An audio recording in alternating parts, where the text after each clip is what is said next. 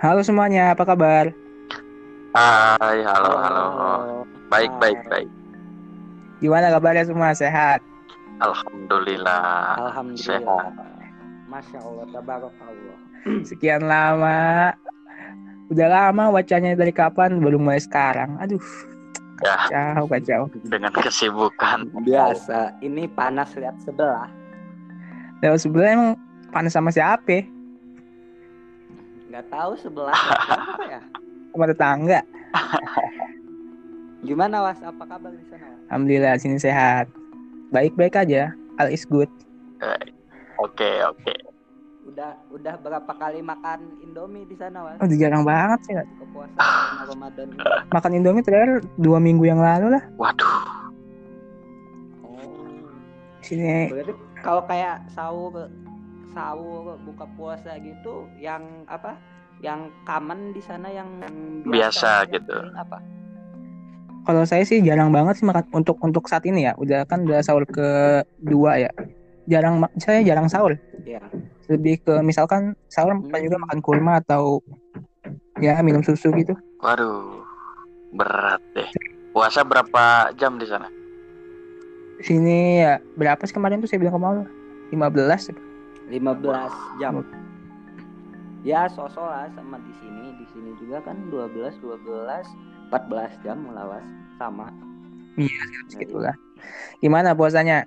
Ada yang bolong nih? Lancar? Belum sih sejauh ini. Gimana? Aman Insya insya Allah. Full. Ya. Eh, biasanya kesibukan Ramadan. Saya kangen banget ya kan udah lama banget. Udah puasa kedua ini saya di sini. Oh, Yang rame tuh gimana? Terawih rame gak? ya untuk biasa sih awal-awal ya rame gitu kan. Ya, Udah ada ah, di sini rame ada yang perang sarung segala was di Alfa di bawah. waduh. Seru banget. Iya, kangen banget ya perang sarung ya. Pakai wadimor ya. Di sana Timur. lapangan ada. Di sini sekalinya perang Banyak yang pada pakai sarung gak di masjid was? Ada, paling juga orang-orang Indonesia yang pakai sarung. Di sini sekalinya perang bukan perang sarung, Ya, nuk perang rudal. Sopir, somasi. Oh iya nih, saya juga betul juga tadi kata Maul tuh.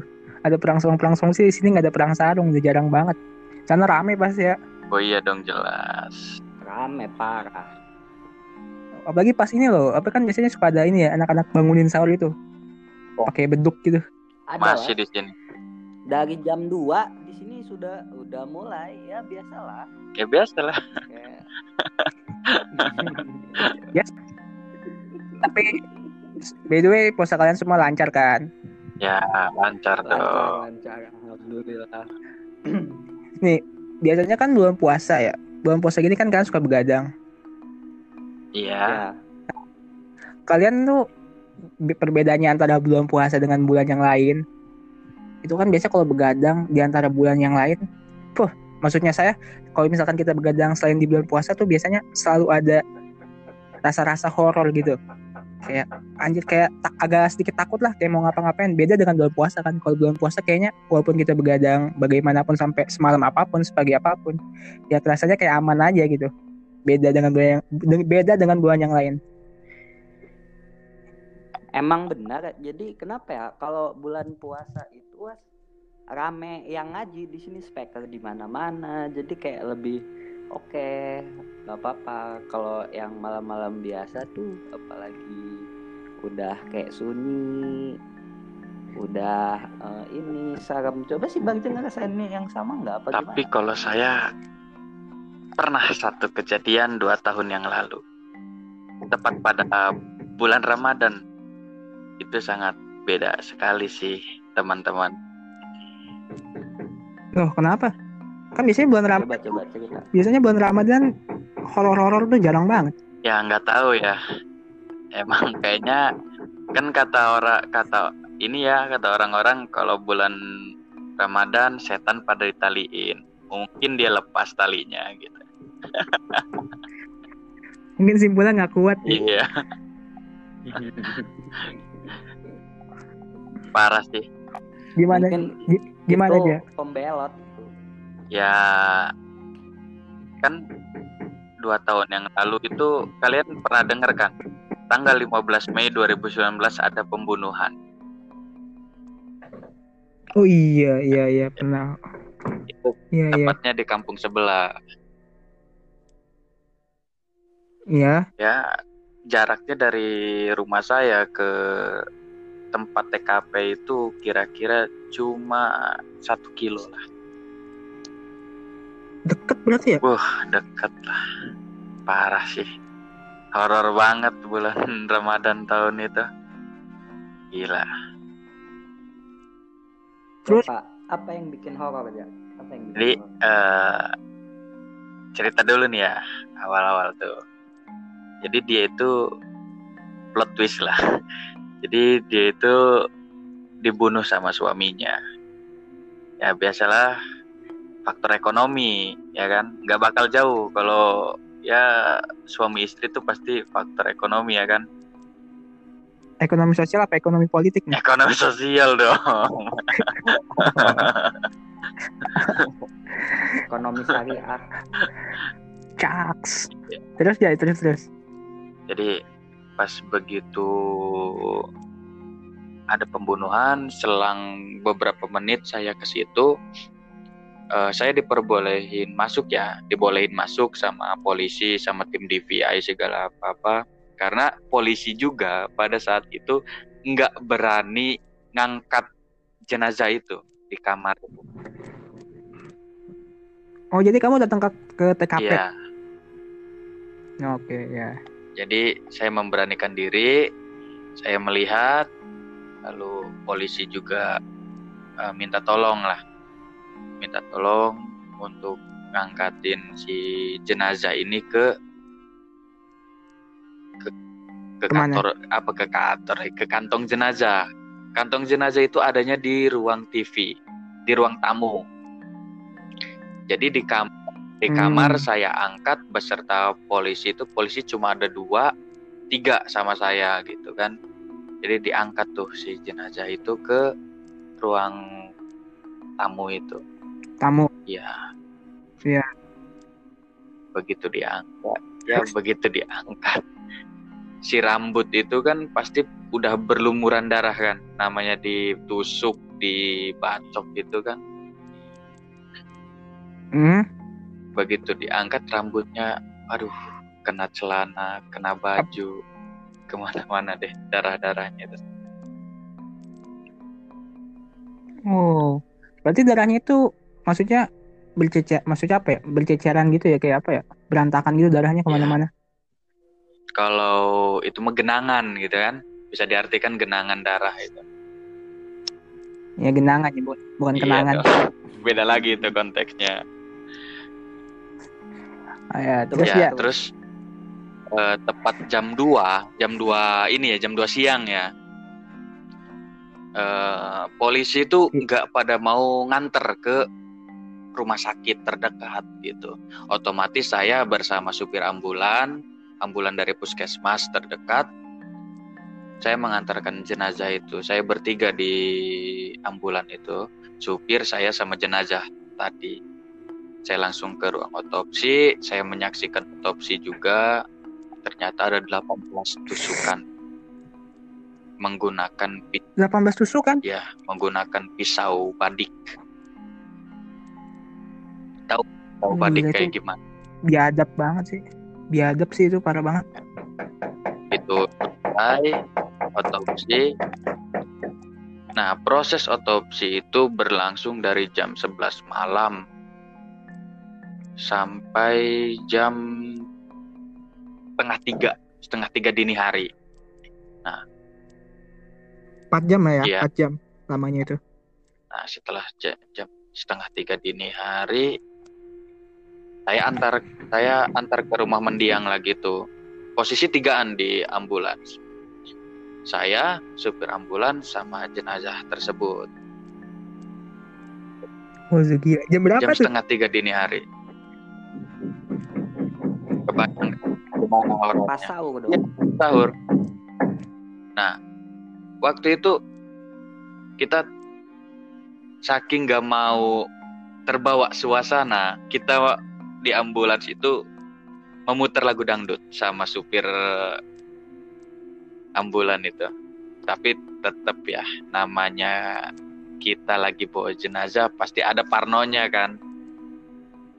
Begitu Iya. begitu kita sedang di perjalanan tiba-tiba ada ada bau melati.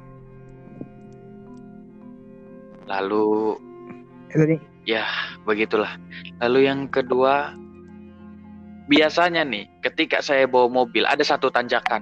Ada satu tanjakan. Kalau kalau mau ke daerah kamp gitu ada satu tanjakan. Biasanya kita pakai gigi tiga aja itu kuat mobil gitu. Walaupun lagi bawa penumpang penuh gitu. Kenapa begitu pas bawa jenazah itu kita pas gigi tiga mobil itu kayak mau mati. Baru di situ udah kita namanya menyebut nyebutlah doa sebisanya kan. Saya sebari pegang tali pocong loh tangan kanan saya. Saya kan berada di eh, apa namanya kursi penumpang ya di depan itu. Jadi si kepala jenazah itu otomatis eh, agak kelihatan lah di jok itu. Jadi saya megang tali pocong itu dari rumah sakit iya dari rumah sakit ke rumah mendiang itu ya ke ru- rumah peristirahatan itu eh, 40 kilo. Kebayang tuh kan setengah tiga 40 kilo megangin tali pocong Duh, gimana Emang Ngap- si ngapain? jenazah Ngap itu sih ngapain? ditaliin Ah. kayak pengaman sabuk di ambulan itu enggak? Jadi si ambulan puskesmas ini ambulans tua, jadi kurang lengkap gitu. Dia pakai apa namanya? Kalau bahasa ininya sih berangkal ya. Eh, kasurnya itu namanya berangkal, jadi di berangkalnya itu nggak ada sabuk sama sekali gitu. Jadinya begitu itu saya pegangin lah. Gila itu berapa lama lu dia megangin tali ya pocong gitu? kira-kira nyampe nyampe rumah itu tuh ya rumah di orang yang dibunuh itu satu jam setengah lah Satu jam setengah lu megangin Iya. kayak gitu. bayangin gimana tuh Itu selama megangin gitu punya pikiran aneh-aneh gak? Kayak misalkan pengen ganti pakai tali tambang gitu. ya manusiawi lah pasti kita ada rasa takutnya campur aduk di situ mana jalan sepi tidak ada yang mengawal otomatis ya kita mobil ambulan sendirian itu. Dari dari pokoknya dari kota ke kampung itu kan eh, kita kan berada di kampung nih. Dari kota ke kampung itu ya itu mobil satu gitu tuh ambulans gitu. Hmm. bayangin gila. Nah. Selain selain itu selain itu selama perjalanan ada lagi ada ya? lagi. Begitu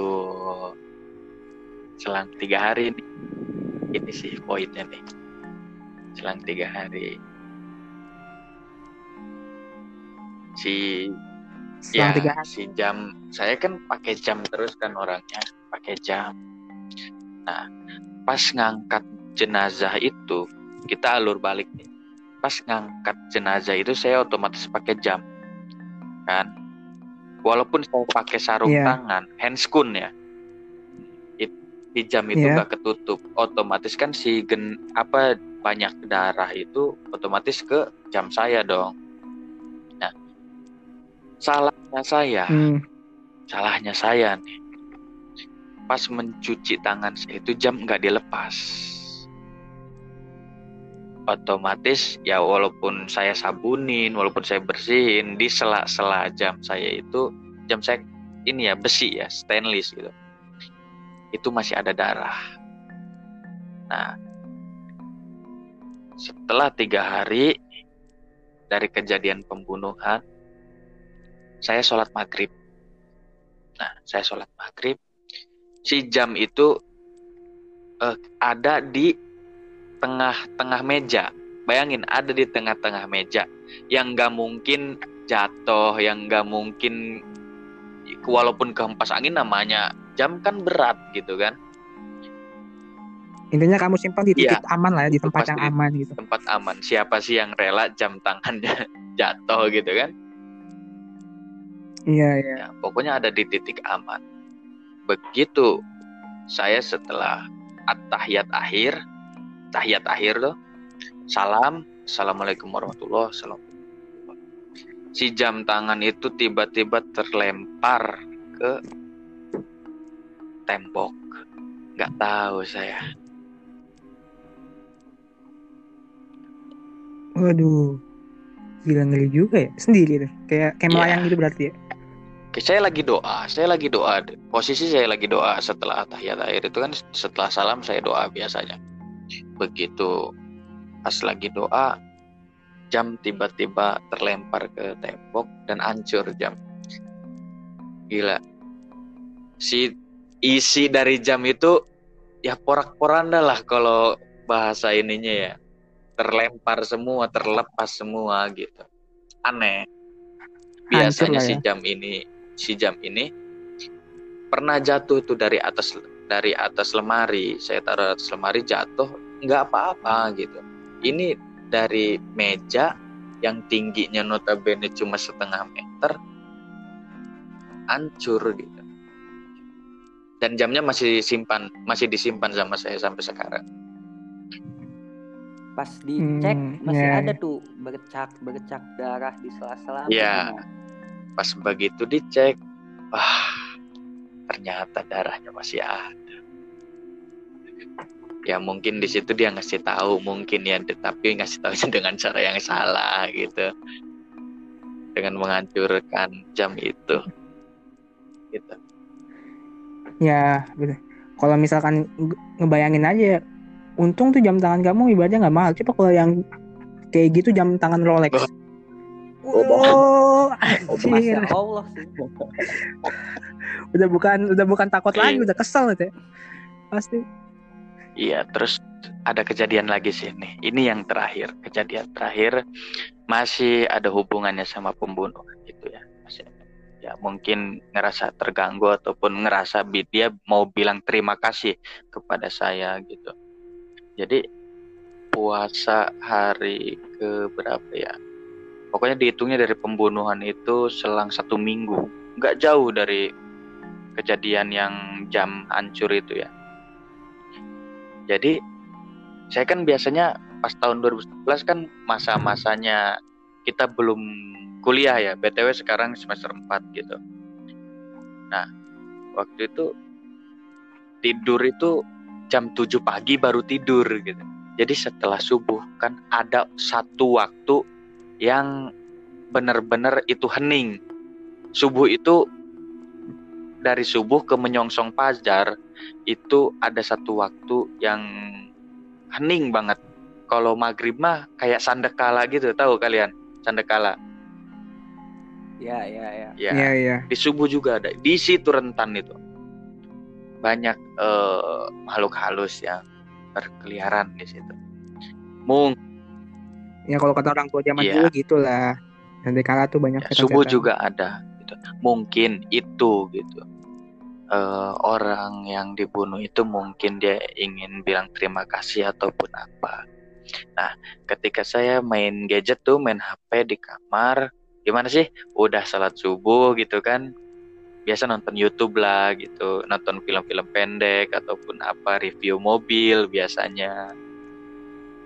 Iya, iya. Terus Tiba-tiba di jendela dekat saya tuh, kan di depan rumah tuh. Kalian tahu kan Ya. rumah saya? Nah, Hmm. kasur tuh kan dekat jendela Mhm. gitu kan? Di depan. Ya. Jendela itu ada yang ngetokin. Jadi kayak sandi Morse gitu loh. Tok tok tok tok tok tok tok tok tok tok tok gitu di jendela. Sengaja sama saya didiemin gitu. Ketika saya periksa walaupun masih ngetok itu nggak ada sama sekali gitu. Nggak ada orang sama sekali.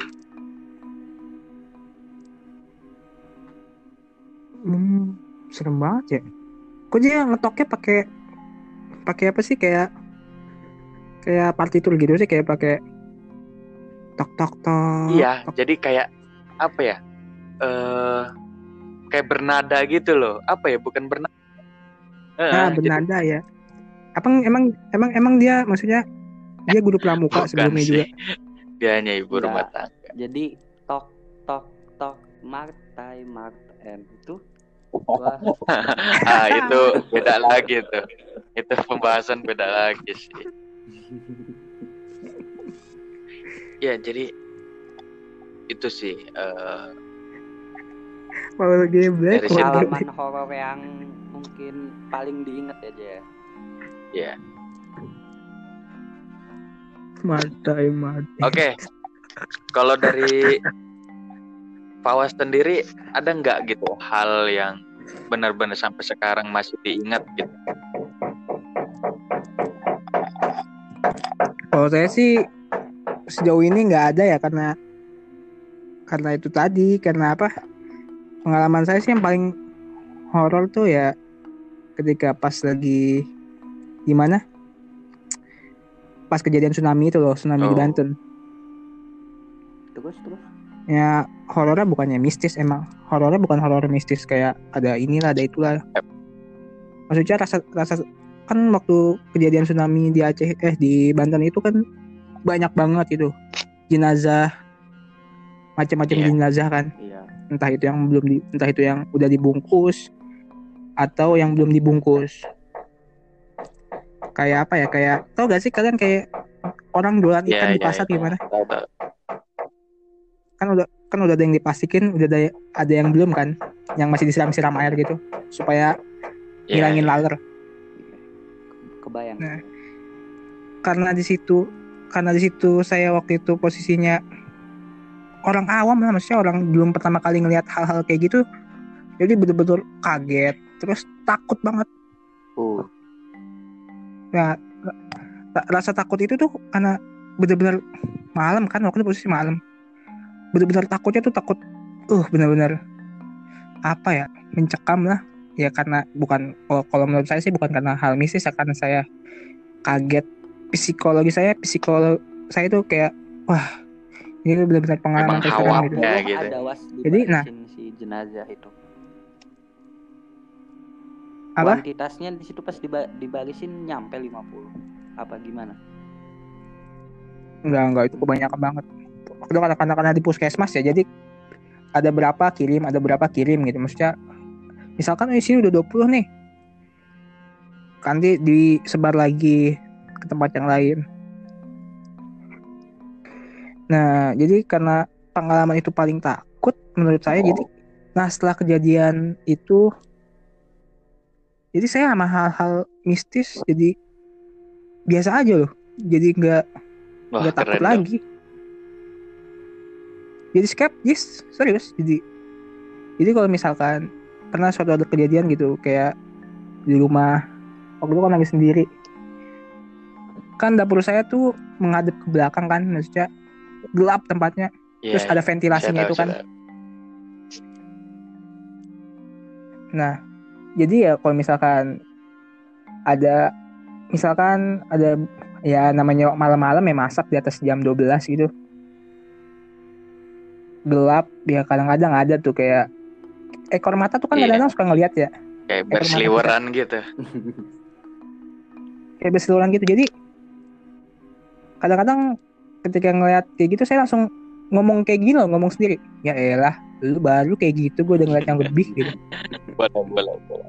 jadi jadi jadi kayak gitu jadi pikirannya serius serius pikirannya jadi jadi ya gitu jadi biasa aja ya terutama kan waktu itu posisinya waktu itu kan ngantar temen temen juga kan sendiri di ambulan supir di depan saya di belakang Iya, iya. jadi ya jadi ya udah rasa takut saya ya walaupun saya manusiawi lah ada rasa takut cuman rasa takutnya udah gak sedulu kayak waktu saya masih SMP gitu lah Berarti Jadi biasa aja. skeptis, jadi ya berarti mungkin skeptis skeptis juga sih saya bilang skeptis tapi dalam artian percaya kalau ada. ya percaya ya di, dunia ini Tuhan nggak nyiptain Iya. manusia doang. Rukun iman kita juga kan ada ke malaikat. Apalagi- malaikat kan gaib. Oke, lama-lama ini saya Apalagi- tegang juga nih. apalagi nanti I- iya sih. Apalagi kan apalagi saya tinggal di sini kan. Maksudnya sempat tinggal sekarang tinggal di Tunis juga kan. Oh nambah skeptis lagi sama hal kayak gitu.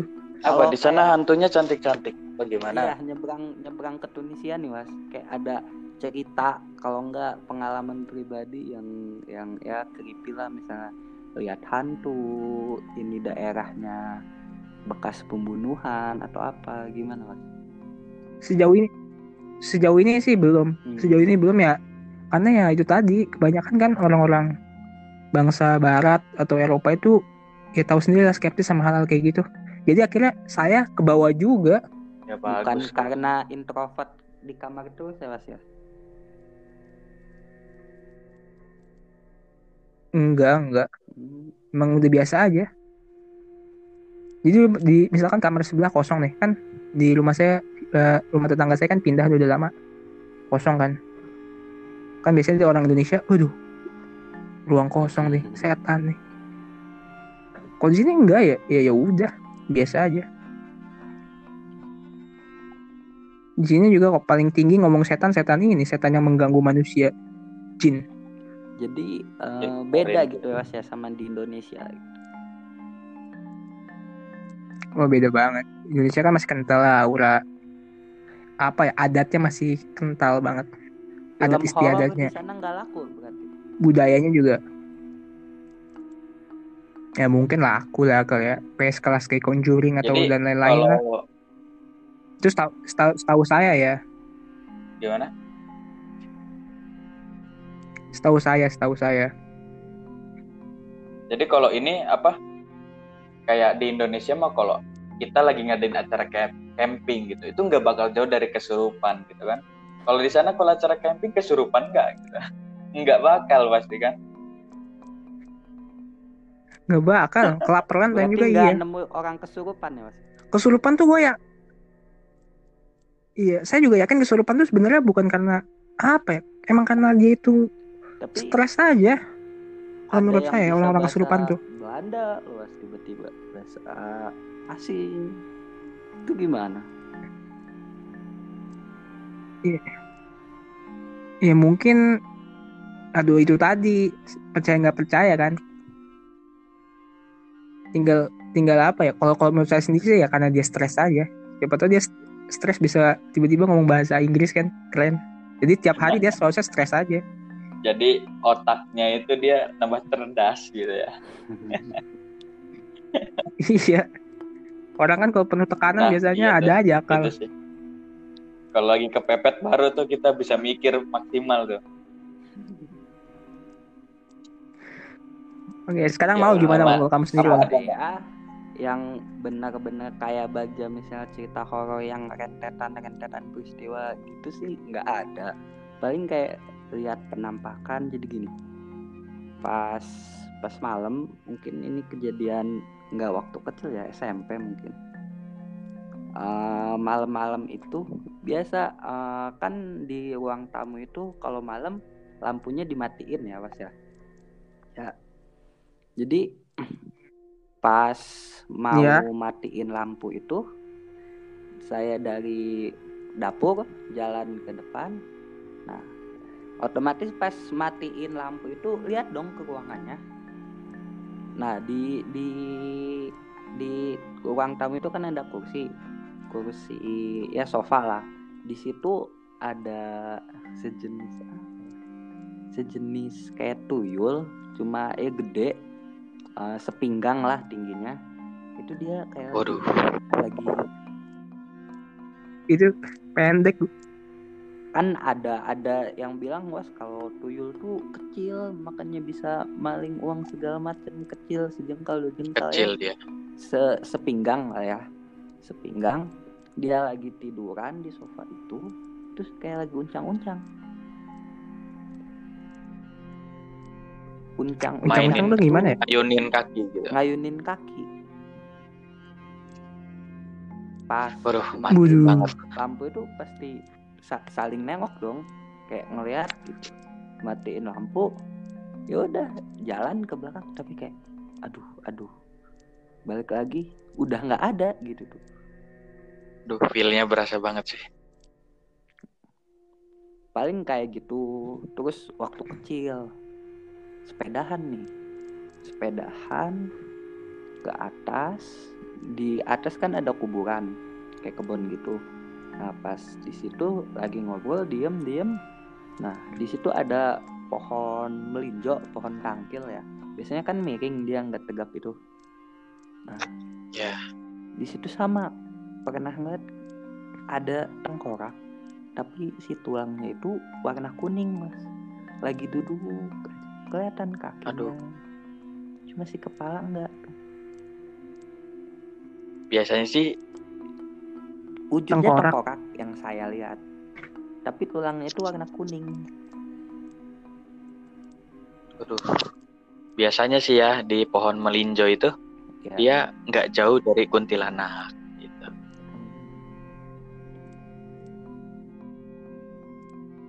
Hmm, ya gitulah. Mungkin kayak kepercayaan kepercayaan orang dulu ya gitu. Tapi serem banget sih. Lagi sepedahan sore-sore gitu. lagi kecil lihat ada tengkorak Tiba-tiba ada tengkorak ya. Mana biasanya orang-orang langsung lari was kita di situ kayak diam diam langsung lari udah Hmm, apa itu tapi memori itu karena apa ya? Kayak berkesan beda dari sampai sekarang inget gitu. Saya inget-inget sekarang juga kayak tengkorak. Itu dari apa ya? Dari perut ke bawah lah ya atasnya ketutupan daun dahan segala macam. Itu kayak lagi ya udah gitu duduk Itu yang lihat kamu apa emang ada teman kamu juga? Apa kamu sendiri? terus rame lihat lihat lihat. Terus ya udah dari situ nggak ada ini lari langsung namanya orang lari takut nggak bakalan kenceng was kelepak kelepak kelepak kelepak iya lama Iya Kayak sih, lama emang gitu pernah ya. ngerasain kayak gitu. Gila, posisi lagi ketakutan, lari juga kayak yang susah gitu. Gila, emang kayak gitu sih.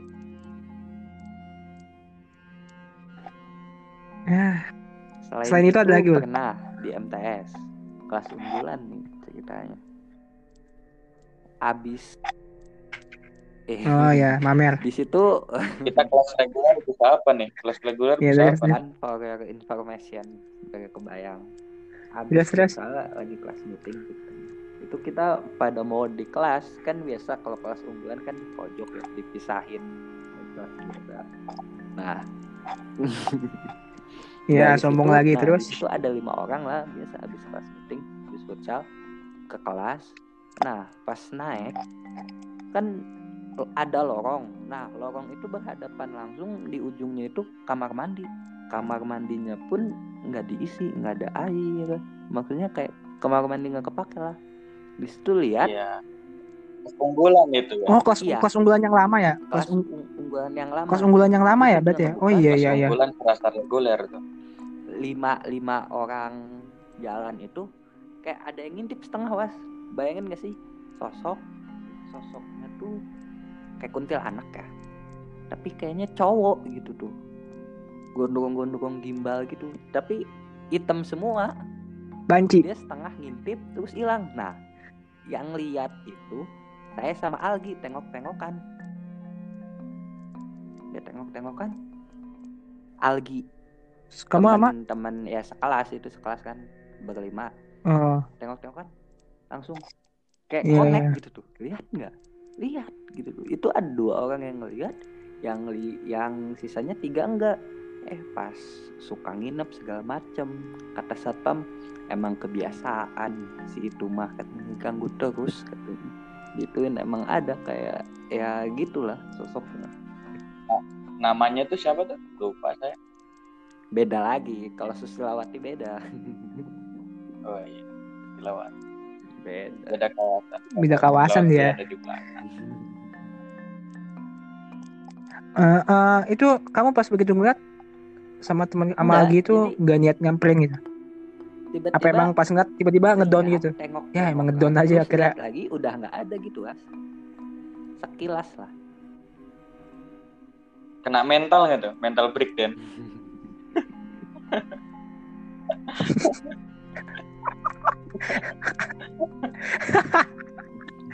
Ini cerita horor macam apa ini? Di Ya, yang parah belok-belokin. sih pokoknya ya yang kayak gitu-gitu kalau yang kayak rentetan ada waktunya diikutin Oh iya, kan tadi- ada. Parah juga berarti ya.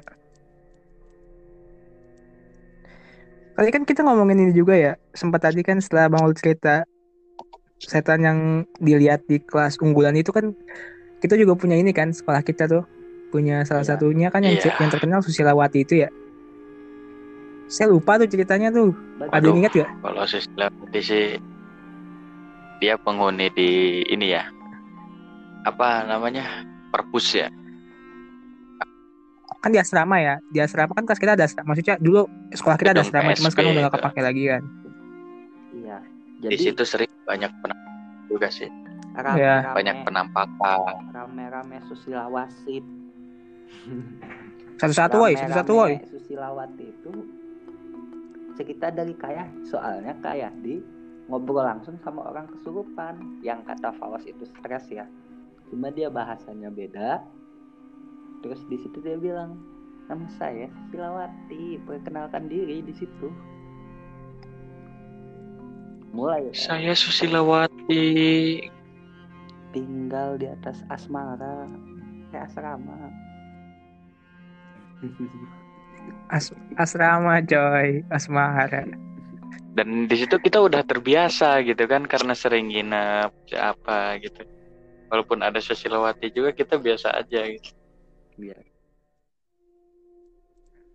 Wah tapi emang parah sih waktu waktu, waktu zaman kita menjabat jadi osis kan kita sering nginep di sekolah ya. Ing- ingat Itu nggak horor juga tuh waktu pertama kali pertama kali tuh. Kita Serius takut juga saya parah. Kita kayak orang Baduy. Kita kayak orang Baduy itu Wah itu parah banget. Parah emang emang asli sih serem banget. Iya. Untuk pas pertama kali itu kan sampai se- pokoknya sebelum sampai diadain Ya, syukuran itu aja. sih itu. namanya sekolah lah ya was ramenya siang doang malam sepi jadi ya kalau nggak diramein gitu ya jadi kebayang lah kayak hawa-hawa atau vibe-vibe yang ke horor itu gede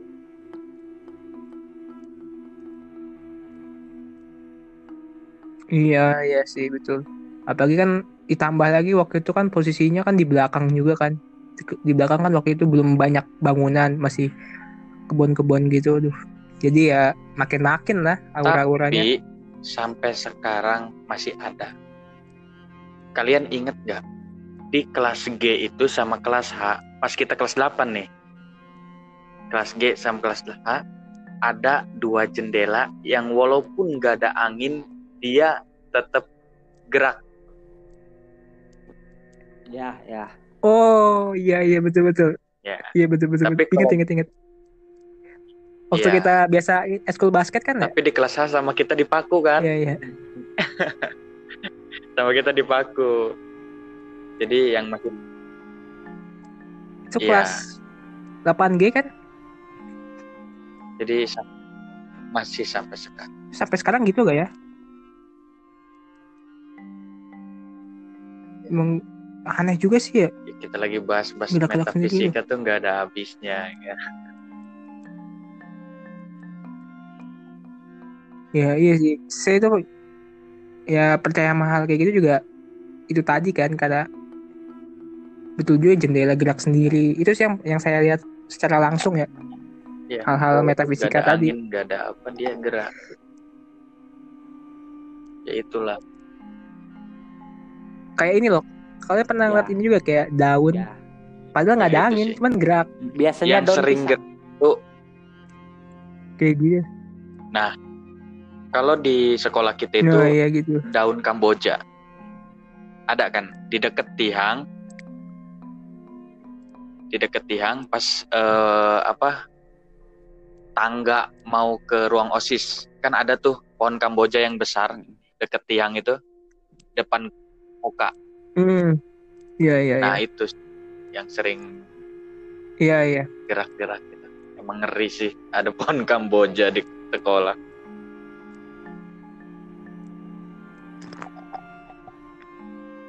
Ya gitulah ya. Ini juga apalagi kan suasana desa kan di perkampungan kan Ah. masih hal-hal kayak gitu masih ya orang tuh masih percaya banget Animisme dan dinamismenya. kental. Jadi Kita juga sulit juga buat menghilangkan karena, itu emang kebudayaan. jadi hidup was. Ya, apalagi Iya, yang itu tadi. gitu kan. Biasanya nih ada eh sekolah lu bekas rumah sakit nih katanya kan. Biasa kan ada kayak gitu kan. Sekolah lu bekas kuburan nih. Sekolah kita itu faktanya emang pas I- gedung PSD itu bekas kuburan ternyata. Kuburan apa? orang, Saya belum tahu tuh. ke belakang. Eh di belakang itu kan ada kuburan. Jangan salah. Cerita yang saya dapat di belakang tuh kayak Oh ya? Ada kuburan Cina atau apa gitu was. Jadi karena yang nggak ada keluarga yang ini, jadi kayak udah biasa kebon gitu tuh. Padahal itu tuh ada kuburan.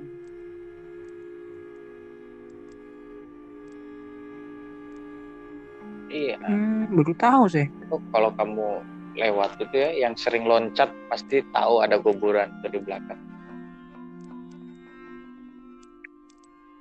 Boleh itu nanti kalau saya pulang diajak situ. Penasaran. Si penting ya Penting diajak situ. sih. Terus ada lagi nggak nih yang emang benar-benar yang benar-benar apa ya namanya kalian rasain gitu. Pak Was, Lu masih ada nggak? penampakan ada nggak sih was? Penampakan kayak lihat gimana? Apa dengar benda benda ini gimana? Oh iya. Oh iya iya iya. Saya baru inget nih. Waktu itu saya pernah kan. Pas di sini itu itu waktu tahun aku tahun pertama saya di sini. Nah, kan waktu itu karena corona kan.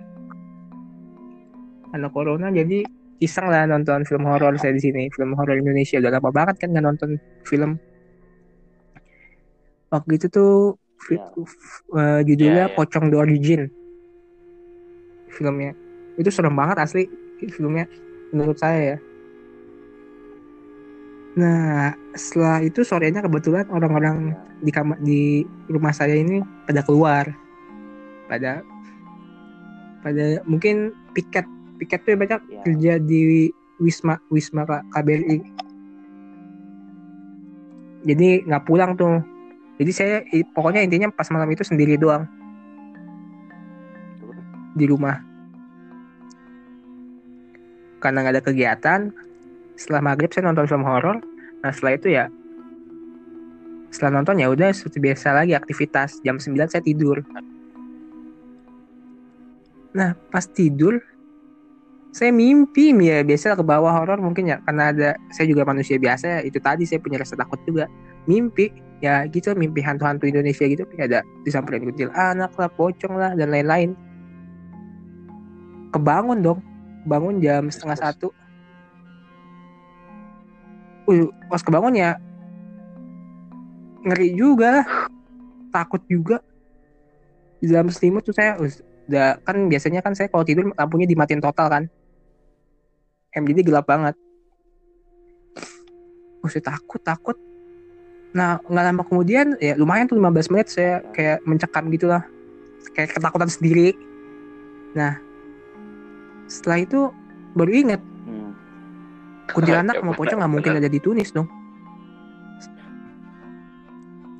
Eh setelah itu ya udah biasa lagi. Oh iya nggak mungkin ada di sini. Jadi paling Itu bisa lagi akhirnya. kayak gitu ya.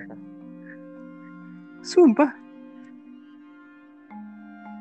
mimpi doang terus akhirnya ya udah jadi nggak nah pas saya tuh inget ingetnya gitu tadi ul. Ya nggak mungkin kuntilanak sama pocong ada di sini. Ya udah setelah itu saya buka selimut nyalain lampu minum. Tidur lagi. Nggak tidurnya juga nggak pakai rasa takut lagi udah. Tapi emang kayak kisah saya juga sih ya. Eh, pernah satu kejadian itu ketika saya pulang jam berapa? Jam 3 malam gitu dari dari rumah Maul tuh dari rumah Maul ya pulang. Nah tahu kan ada lapangan futsal di sawah itu? Ya Hmm. kalau jam 3 kan mana mungkin ada yang apa ya yang main futsal lah. Main futsal itu paling jam satu udah selesai gitu. Jam satu dini hari itu udah selesai nggak ada. Lampu juga dimatiin total biasanya gitu. Nah begitu. Iya, iya. saya ngelewati lapangan futsal itu. Kan ada belokan tajam tuh. Iya. Benar nggak? Belokan tajam yang kalau lurus kita ke rumah teman kita kan nah di situ ada pohon mangga besar. Iya iya iya. di situ kayak ada apa ya eh, sosok kecil tapi dia kayak nempel di pohon itu loh di badan pohon. Sosoknya gimana coba gambarin Jar? Spiderman, sosoknya kayak Spiderman gitu. Kayak Spiderman gitu. tahu kan? Putih kecil meluk. Tapi kelihatan gitu tuh tangannya. Ya kayak bayi lah bayi. Bayi disuruh meluk ke pohon gitu. Bayi baru lahir lah gitu itu kesorot set aja sama lampu itu kan. Biasanya kalau lampu metik motor metik itu kan setang udah ke mana beloknya dia lampu masih lurus gitu kan. Nah itulah. Lalu begitu saya sadar eh, nengok ke belakang udah gak ada. Gitu sih. Emang hal-hal itu nggak bakal jauh Emang banyak.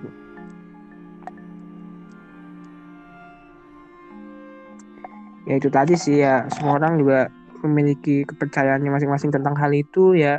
Mau percaya ya silakan. Mau enggak juga silakan. Yang penting tidak Iya. menyalahkan kepercayaan orang lain. Itu sih. Udah. Apa? Nggak ada sih udah. Nah udah nih nggak ada lagi. Ya. Udah kelamaan juga Iya, kayaknya ya tiga kita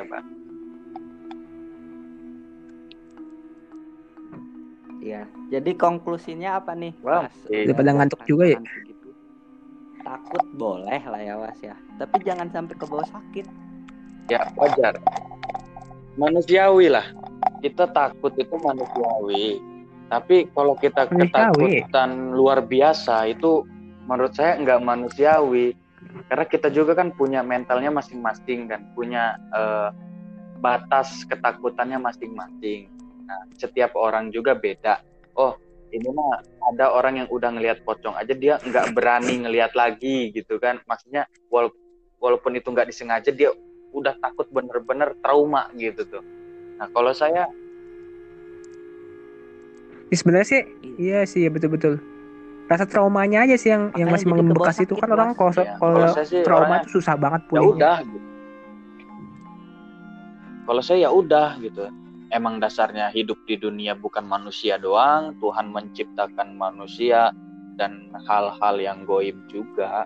dan ingat aja bahwa manusia itu makhluk paling sempurna Nah gitu aja sih. Walaupun kalau ada kesurupan katanya kita ngajiin, terus biasanya tuh ada aing lebih pinter ti dia, tek ngaji naon. Gitu. Ada. emang ada yang kayak gitu jadi guru ngaji dong berarti bisa ya bang bisa gak bang Kesur- kesurupannya Nah, di jadwal tiap malam Kamis Kalau supaya kita bisa lagi ngaji mending gitu. kayak gitu aja ngomong.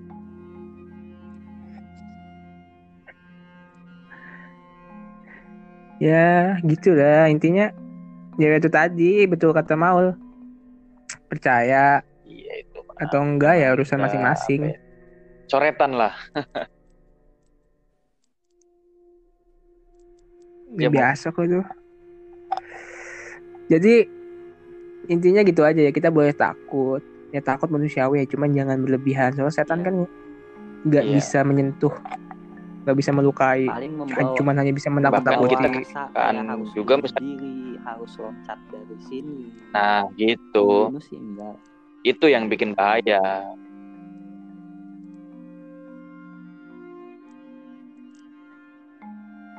Makanya jangan Aduh. kebanyakan sendiri deh maksudnya jangan kalau ke tempat-tempat yang aneh tuh jangan sendirian gitu. Ya, harus ada teman ya buat itu tadi menyadarkan diri kita kalau misalkan sepi kita gitu tidak kan sadar. harus sama ya ada pasangannya lah gitu. ya, pasangannya juga jangan yang aneh-aneh ya harus sesama jenis juga. Lu kalau pasangan lu lawan jenis Emang makhluk yang setan yang bukan ngegangguin malah mendukung juga akhirnya Ya kita ngobrol bertiga Hmm. yang ketiga setan ini siapa ini? ya udah sih. gitu aja. eh biasanya kan yang bertiga gitu ya cukup udah. Ya, ya kayaknya kita cukupkan aja ya untuk saat ini kayaknya juga yang buat ngedengerin udah kelak ini untuk pertama kalinya iya, setelah sekian lama kita ngobrol ya ini lama banget sih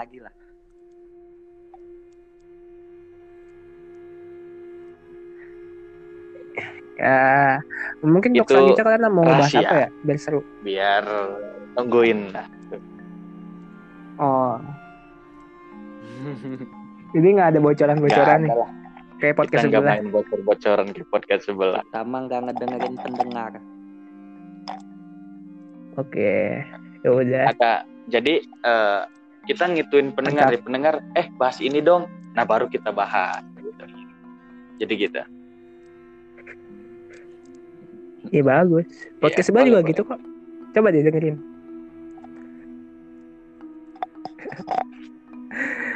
Oke, kayaknya kita cukupkan. Ya itu tadi pesan moralnya kalian juga udah denger kan.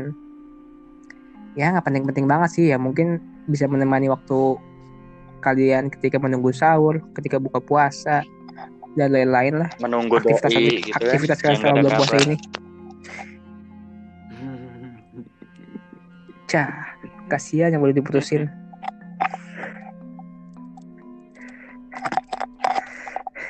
ya udah ya. Terima kasih udah ngedengerin sejauh Buat ini. teman-teman. Ada lagi nggak yang mau kalian sampein? puasanya. Tutup dong, Mbak. Ya udah paling gitu aja sih was. Ngingetin supaya jangan sampai belok lah. Belok apa nih? Belok ke tiba-tiba. hotel ya. Ih, Belok ke ini rusak, ya. Mesinnya rusak. Kok belok belok belok. Aduh. Aduh, aduh. Aduh, komedi Instagram, Wah, komedi kalau mau lu Instagram. bukan belok warteg dia, belok hotel. Ah udah, udah ngacon ya. Kayaknya kita udah benar semua. aja sampai sini. Terima kasih yang udah ngedengerin. Ya, makasih was. Dan terima kasih juga buat Maul Bagja dan saya pribadi atas waktunya. Bye. Oke, kita Bye kita akhiri